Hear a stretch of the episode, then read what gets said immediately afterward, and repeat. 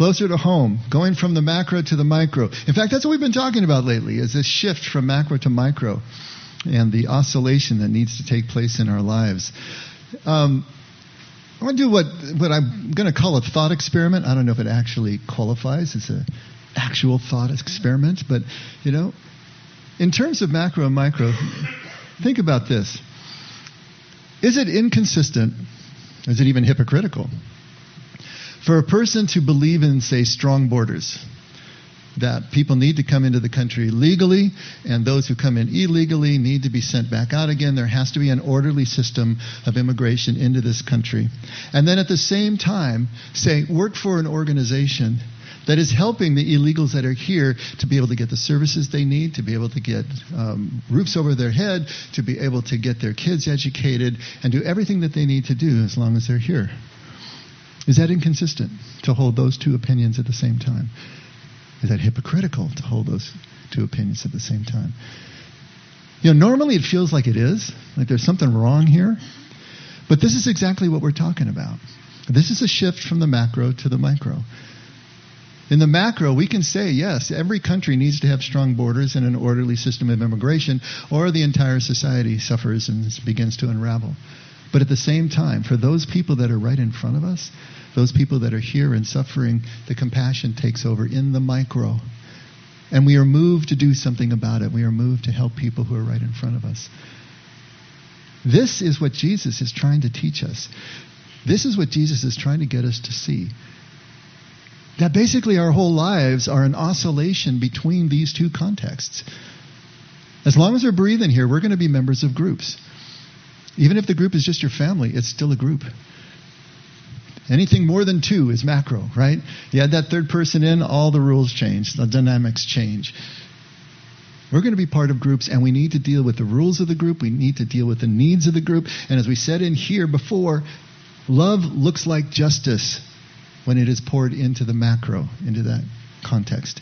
It has to be justice. Things have to be fair, or you lose the group. But at the same time, we're going to experience that life, even within our groups, as the micro of each moment at a time. No matter how big the group is, you're just going to be dealing with one person who's in front of you at a time. That's really all we can do. We can talk to one person. As soon as we start talking to more, it loses that connection. This is what Jesus is trying to get across to us. Can we continue to shift between the two? The two realities of our lives, this macro and this micro. Because if we can't, we're going to come down on one side or another. We're going to, as the mind always wants to do, it wants to choose, right? It's going to choose one side or another. And if it chooses the macro, then everything's about justice, and our micro relationships are intolerable. And if we fall down on the micro side and we choose mercy and compassion, then we're going to lose the group because the group has to be about justice. Jesus is saying, Can you switch between the two? You have to be able to switch between the two, or life is not going to make sense. I think it was last week or the week before, we talked about the famous incident where Jesus is asked whether Jews should be forced to pay taxes to Rome. Rome is the occupying power, right? Should they have to pay taxes? And Jesus masterfully takes them from a macro argument, right?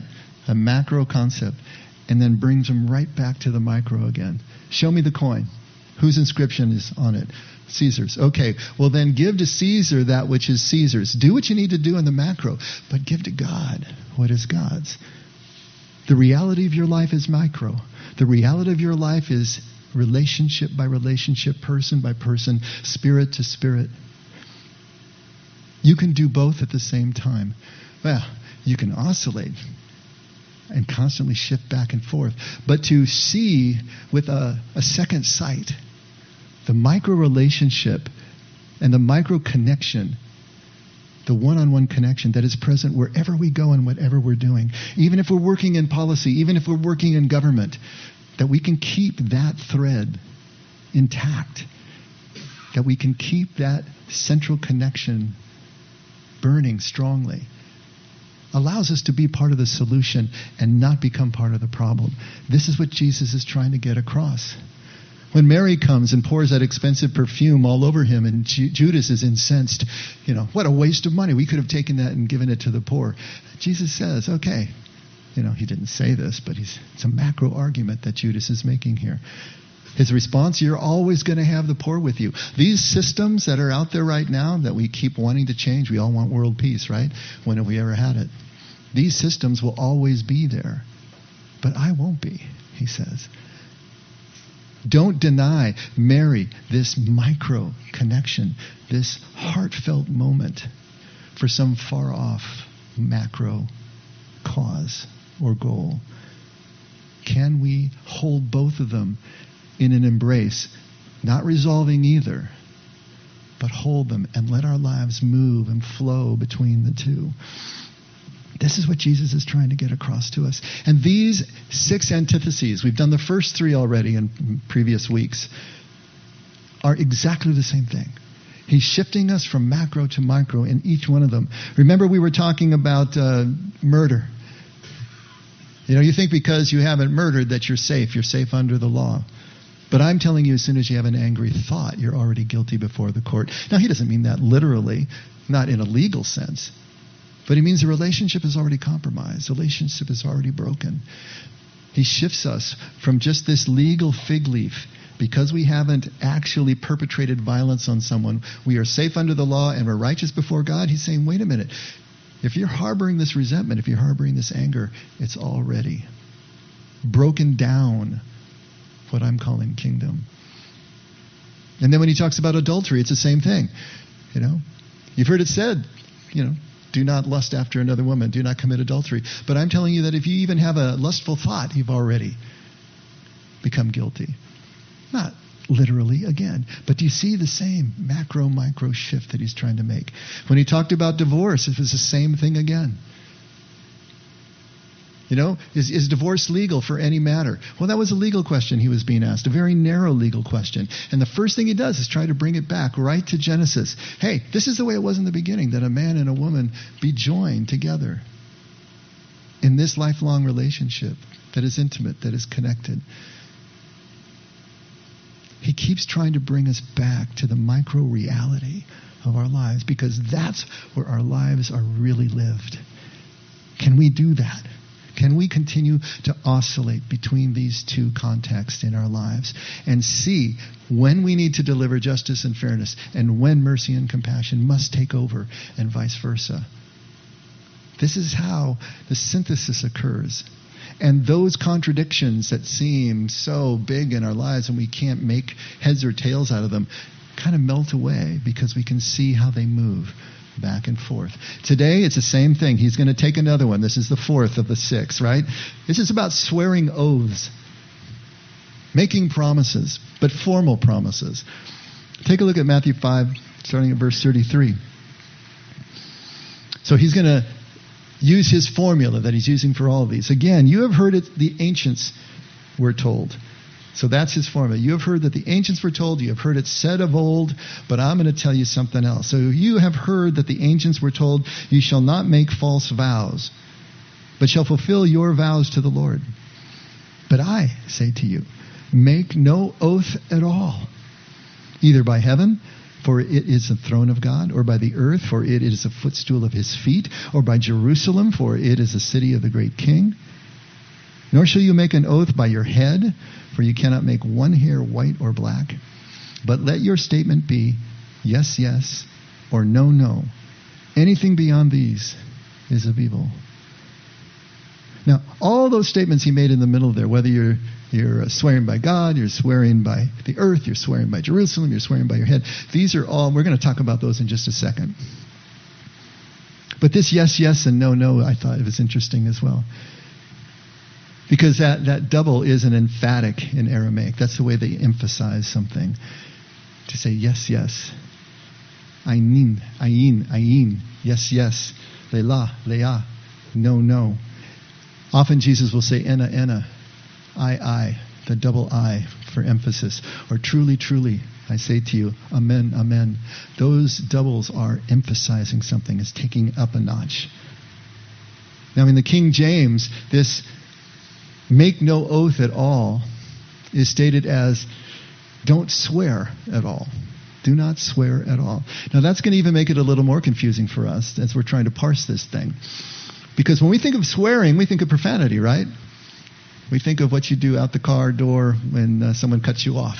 Then you're going to swear at them. And so that's what we're thinking. But that doesn't include the oath part. We understand about swearing an oath. We just don't use it that much in our colloquial language. But this is the context of what he's talking about. What is this all about? What are we talking about? Do not swear here. Are we supposed to take that literally?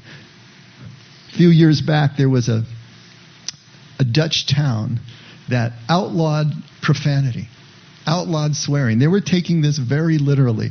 Read this The name of the Lord may no longer be taken in vain in the Dutch village of Strafhorst. Staphorst.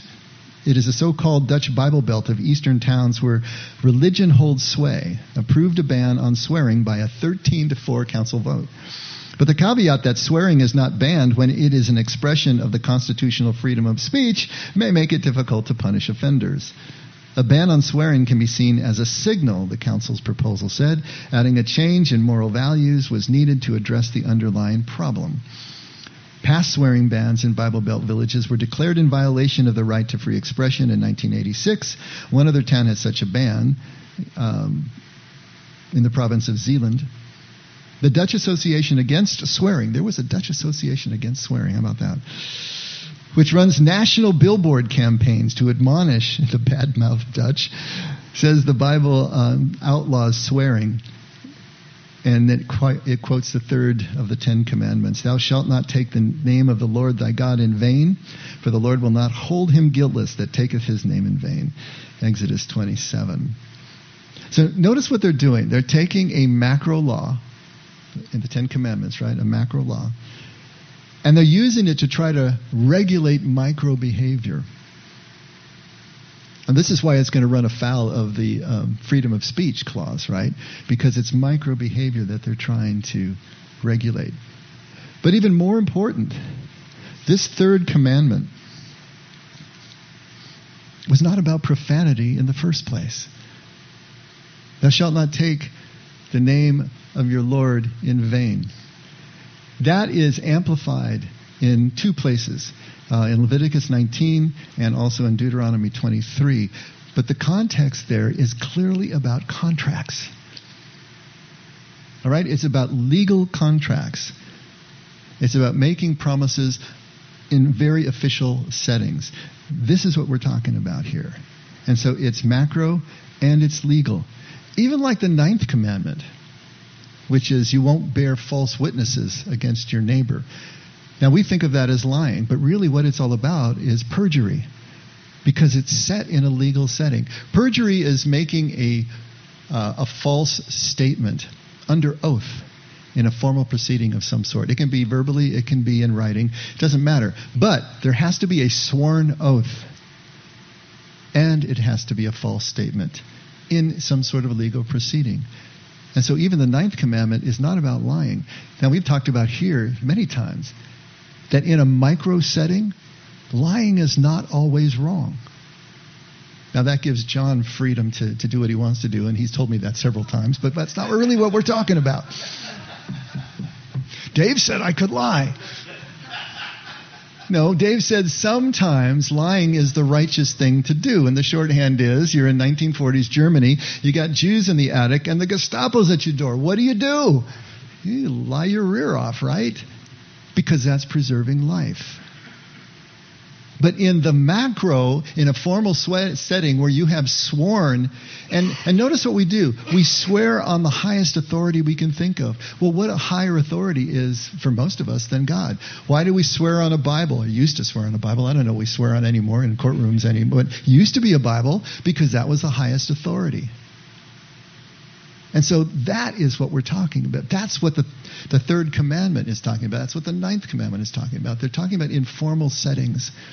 Because the highest authority is God. And if you swear, right, you swear on God's authority, and then you break that promise or never had any intention of keeping that contract, you have made God's name of no result. You have made it worthless. And that's what vain means. It means having no result. It means worthless. It means useless. That is what we're not supposed to do. To use God's name as the basis of this oath, as if that makes it true, and then make it untrue. This is what we're talking about here. And so, the fear of breaking this law is what prompted the rabbis in the second and, and third to first centuries BCE, okay? This is before Jesus, to start broadening that law. They broadened the law and they said, you know what? Since we're so worried about taking the name, Lord's name in vain, making it worthless, we're just not going to speak it at all. Let's see. Let's just be really safe here. We're just not going to say God's name anymore for fear of making it worthless. Now, kind of an extreme way to go, but these were the rabbis. These were the, the Pharisees, the ancestors of the Pharisees. And so that's what they did. You couldn't speak the name of, of God at all. So the Tetragrammaton, that what we see as a YHWH, sometimes it's printed that way in your Bibles, Yod He Vav He in, uh, in Hebrew, no one was speaking that name. You know, after a few generations, they forgot how to pronounce God's name. Nobody really knows how you pronounce Yod He Vav He in Hebrew anymore. Now, normally it's pronounced Yahweh. Sometimes it's Jehovah, but nobody really knows because they didn't speak it for so long.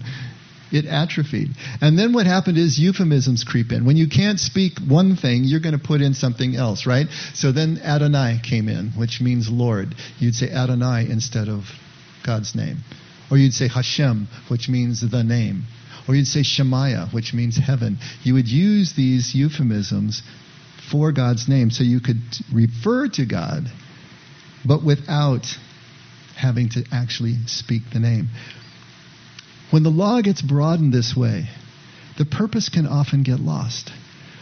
The purpose wasn't not to say God's name. The purpose was not to make God's name worthless, of no result as, as a fig leaf to cover your deception. And so once the purpose is lost, now all the gaming starts. The rabbis started creating loopholes that could nullify the oath themselves. They started saying things like, okay, you know, really, your promise, your oath, your vow only counts if you actually use God's name directly. If you do that, then it counts. But if you don't, well, not so much. You know? And you can substitute other names to swear by. You can swear by the temple. You can swear by heaven. You can swear by earth. You can swear by your head. This is what was happening in Matthew 5:33, where Jesus was talking about. You know, what are you guys saying? You're going to swear by the temple and that doesn't count? You're going to swear by Jerusalem? That doesn't count? But Jerusalem is the city of the king, the city of God. Earth is God's footstool. Heaven is God's place. You're still swearing by God, even if you're using these euphemisms crazy. It sounds like it doesn't even make common sense, but this is what's going on. You could substitute these other names to swear by, and it was kind of like crossing your fingers behind your back when you made a promise when we were kids. Remember we used to do that? It's kind of like that. And so take a look at Matthew 23, 16 to 22. This is where Jesus is, this is where he's just tearing into the Pharisees. But he takes us a lot further. And maybe you can start to understand what was going on that Jesus is reacting to so strongly. Woe to you, blind guides, to say, Whoever swears by the temple, that is nothing. But whoever swears by the gold of the temple is obligated. You fools and blind men, which is more important, the gold or the temple that sanctified the gold? And whoever swears by the altar, that is nothing, but whoever swears by the offering on it, he is obligated, you blind men. Which is more important, the offering or the altar that sanctifies the offering? Therefore, whoever swears by the altar swears by both the altar and everything on it. And whoever swears by the temple swears both by the temple and by him who, who dwells within it. And whoever swears by heaven swears by both the throne of God and by him who sits upon it. You see what Jesus is fighting here? This willful means of deception, twisting the law to fit what it is that they wanted to do anyway. To forbid the name to never use to swear a false oath is only going to make this place for euphemisms that substitute for God's name. And then to agree that the euphemisms don't count to bind the oath is this beautiful symmetry that they had created to allow themselves to do whatever it is that they just wanted to do in the first place. We do the same thing, don't we? Think about it. When we don't want to say God, what do we say? Well, maybe we don't say these anymore because if we can say just about anything anymore in our society, right? But back in the old days, when I was young, what did we say? Gosh instead of God? Or we say gosh darn instead of GD, right? Or we say golly. Some of the old guys would say galdern, I suppose. And instead of Christ, what will we say? Criminy? Crikeys? Or my personal favorite, for crying out loud. Can't you just see someone who's really angry, really frustrated, and they're just ready to say, oh, for Christ's sake? And they catch themselves, maybe the pastor's in the room, and right in the middle of it, for crying out loud, it just comes out, right? Actually, it uh, goes back to the, the 1920s when that first came out, for crying out loud. But it, it's kind of humorous, but you see what we're doing here. And then instead of Jesus, we can say, we say gee, we say geez, we say gee whiz, we used to, jeepers. We're just using these euphemisms. But the difference is we're not going to swear an oath by for crying out loud. That's not, this is just profanity. This is just um, expressions of our anger and our frustration. But we still use the euphemisms, and it's the same thing, so you can understand what the Jews were doing 2,000 years ago, or even longer. But at least we're not trying to swear an oath by these names. We don't have a theocracy here. We find other secular ways to break the promises we want to break and the contracts we want to break, but we don't use religious ones. But it's the same mindset. It's the same dynamic. Jesus would be just as vociferous against what's going on here in our society as he was in his own. So what does he say? He says, make no oath at all. Now, the intent of the law is for people to keep their promises. That's it. Very simple. To bind us to our word. What we say needs to happen because society relies on people keeping their promises. Society relies on contracts being held. Everything falls apart if we can't trust that with each other or the law to keep it so. And the law is never and never has been and never would be merely about never invoking God's name, but about making it worthless, as we said before. Making God's name as worthless as a broken promise is what the law is trying to avoid here. But once the law becomes more important than the intent or the purpose that started it in the first place, then that's when the loopholes start. Then that's when all the gaming begins. Because our, our desire, our deepest desire, is no longer the intent of valuing others and holding our communities together. Now it's just simply whatever our own desires take us. Very different.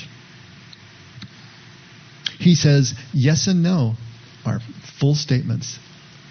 Perfectly good answers. He actually says yes, yes, and no, no are perfectly good answers. That's all we need.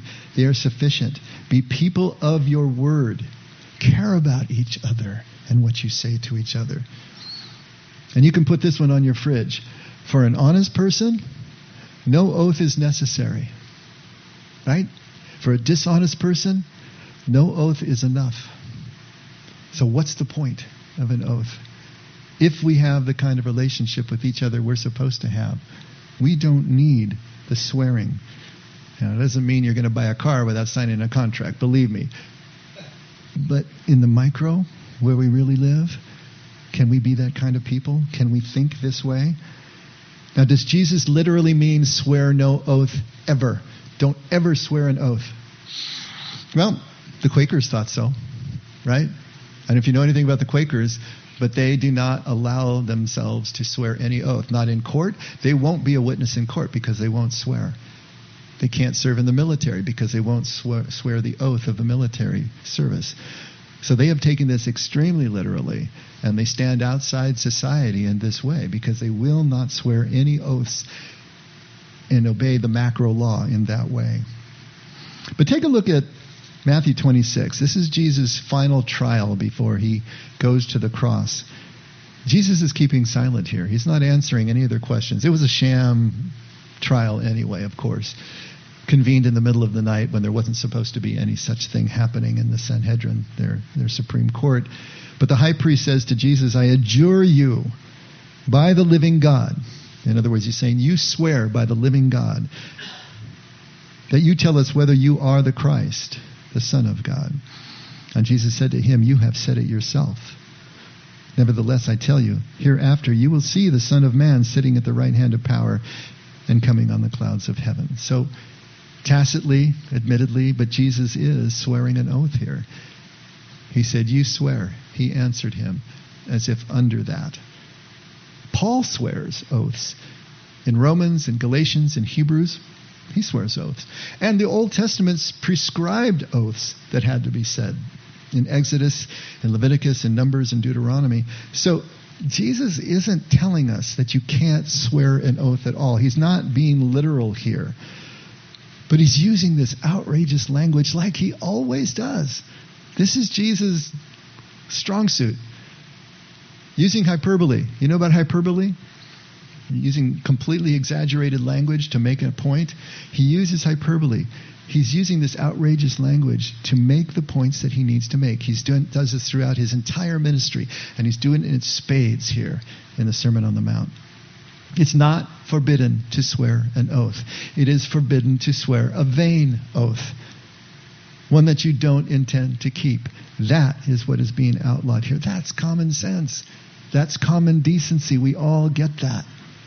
That's all Jesus is saying here but he's saying it in his own way that just brings it to life and makes it you know so impactful makes it so impactful that the church hasn't known what to do with the sermon on the mount for 2000 years but for jesus to live in kingdom is to value others it's that simple do we value others do we value relationships to make our yes yes and our no no just to do that much means that we have to have an inner assurance.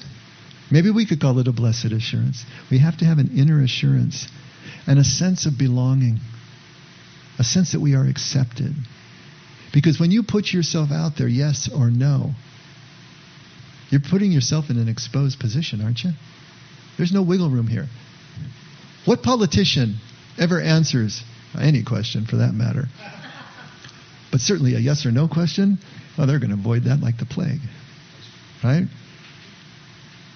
So to do that, to make your yes, yes and your no, no, you got to have that inner assurance that you do belong, that you are accepted, that somebody has your back as you do this. And you have to be strong enough to be able to say yes and carry it out. And you have to be non codependent enough to be able to say no and carry that out. Don't you? I mean, these are not easy things to do, or else we'd be doing it a lot more than we do. Right? Now, who talks like this? Who uses this kind of hyperbolic language? Who is this outrageous? Well, poets are. Poets do it all the time. And Jesus is a poet, as I keep trying to hammer in. If you're going to understand Jesus, you need to understand he's a poet. He speaks like a poet. He thinks like a poet. He uses language like a poet. It makes all the difference if we're going to understand what he's really doing and what he's really trying to get across.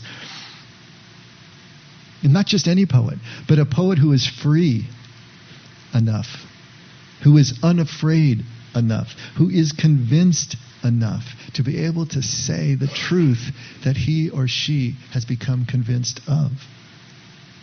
This describes Jesus to a T, speaking truth to power, using simple declarative sentences, saying what he means and meaning what he says, his yes, yes, and his no, no. Crazy, outrageous talk. When he's talking about murder or adultery or divorce, he's flipping his own followers' heads all the way around, 360 degrees. When he finally talks about divorce, you know, the disciples say, well, it's better for everyone. Just don't get married. I mean, if that's really the standard. But they weren't seeing the oscillation.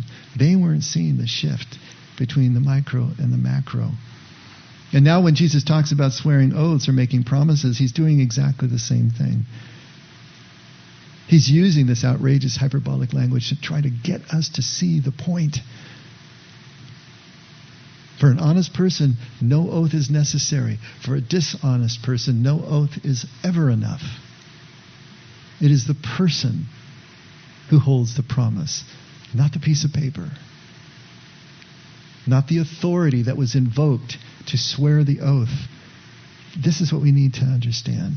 This is what Jesus is trying to get across.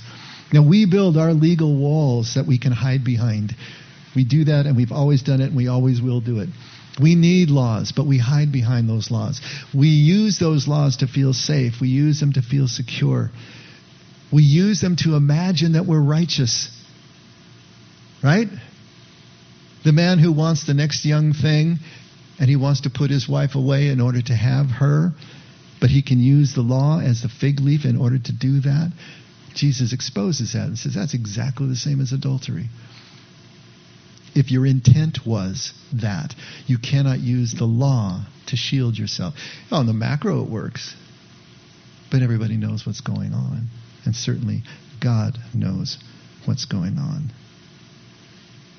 We build these walls to hide behind, and then we create the loopholes to be able to do what we want to do in the first place and keep and hang on to that fig leaf. Jesus is tearing the house down.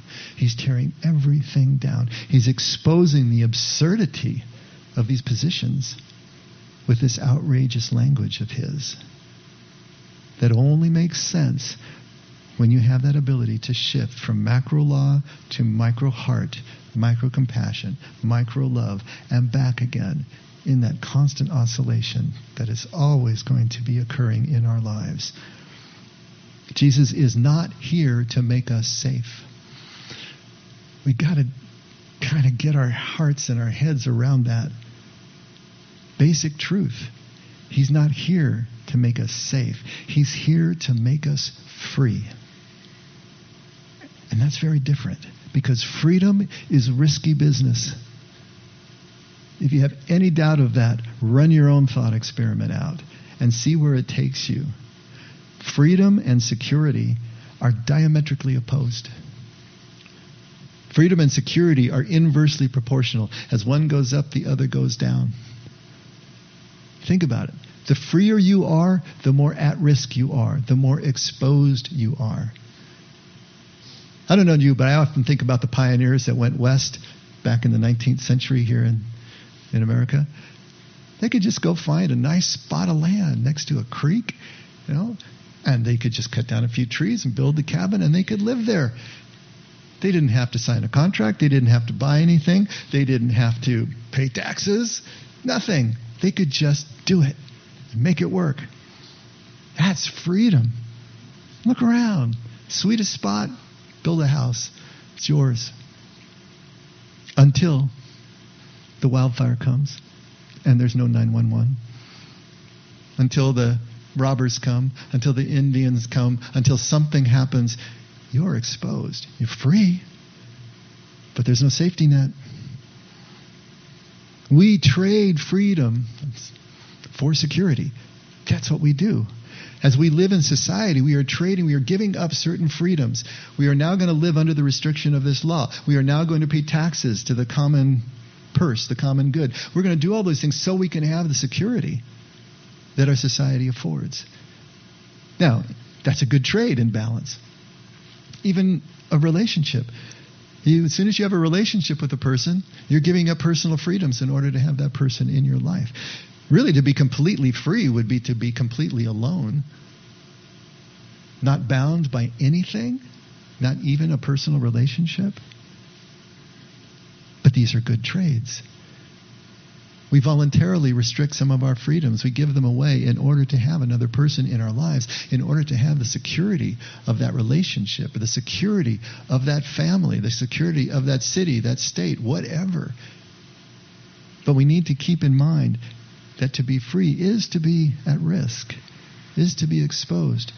And Jesus does not shy away from this, even though freedom for, the, for Jesus is one of the highest good, if not the highest good. If you follow me, you will know a truth, and the truth will make you free, free from your fear. Not free from risk, but free from your fear. And Jesus speaks of this. He speaks of the danger that is inherent in following his way. Most famously, he says, You think I came to bring you peace? I didn't come to bring you peace. I came to bring you the sword.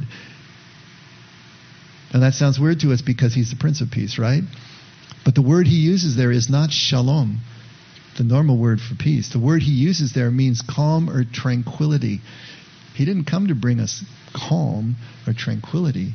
He did come to bring us shalom, but that's different. That's the greatest amount of, of health and connection and, and affirmation and wealth and prosperity, all those things.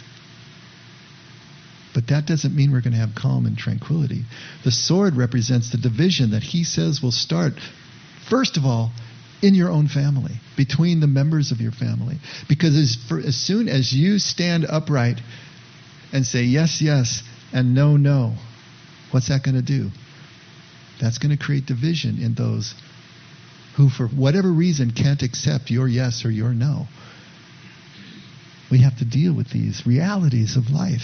And Jesus is saying this was going to be the experience. Look what happened in Jesus' life. Are we willing to do that? Are we willing to be that free?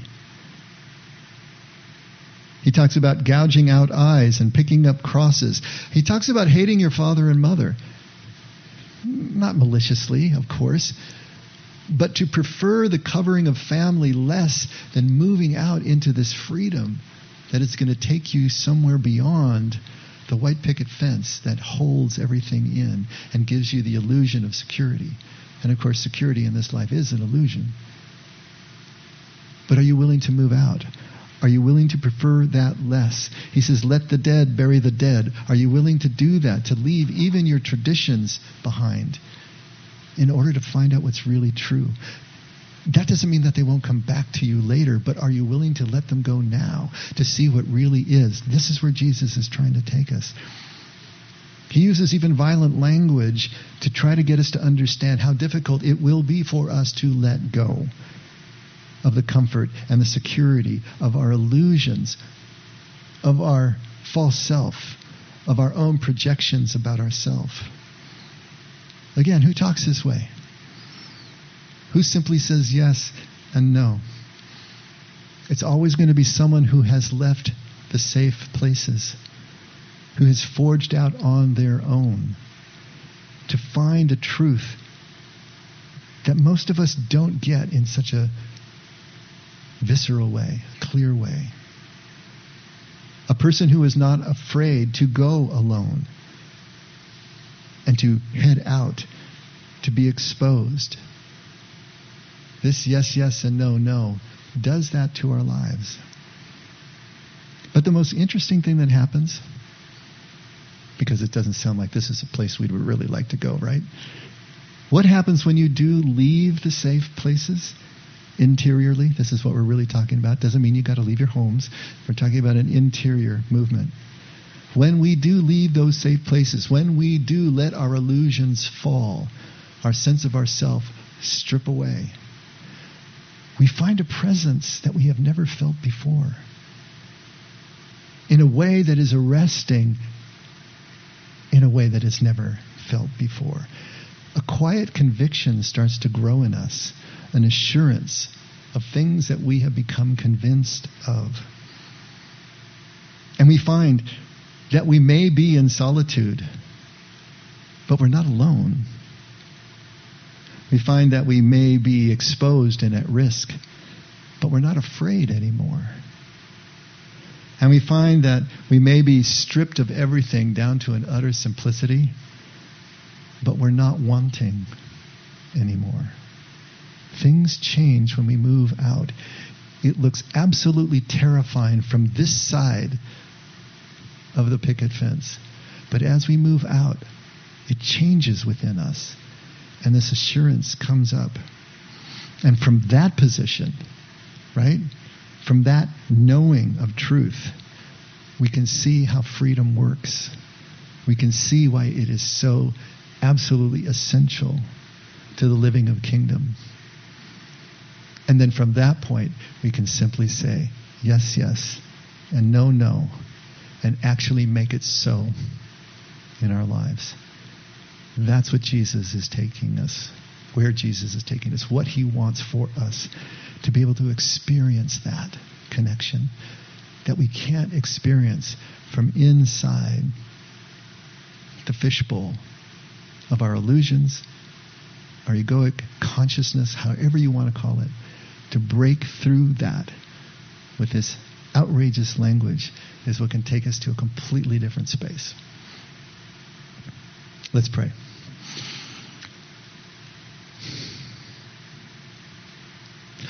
Father, once again, gratitude is really our only position. Everything that you have rained down on us, everything that you have showered us with, it's staggering. It's so staggering that we really can't see it for what it is. We can't see the extent of it, the radical conclusion of it. Help us at least to get those momentary glimpses. Help us to get those just tiny movement of the curtain so that we can see another there out there that is calling us. Another there out there that will take us to freedom that looks frightening now, but will be experienced as the assurance of your presence and love and acceptance always. That's what we're after, Lord. Help us to think about our own personal lives, about the promises that we make, about our yeses and our nos. Help us to practice what maybe we still don't have our minds and hearts around and see where it takes us. And Father, thank you for always being there for us and with us every step of the way. We can only love because you loved us first. In Jesus' name we pray. Amen. Let's all stand.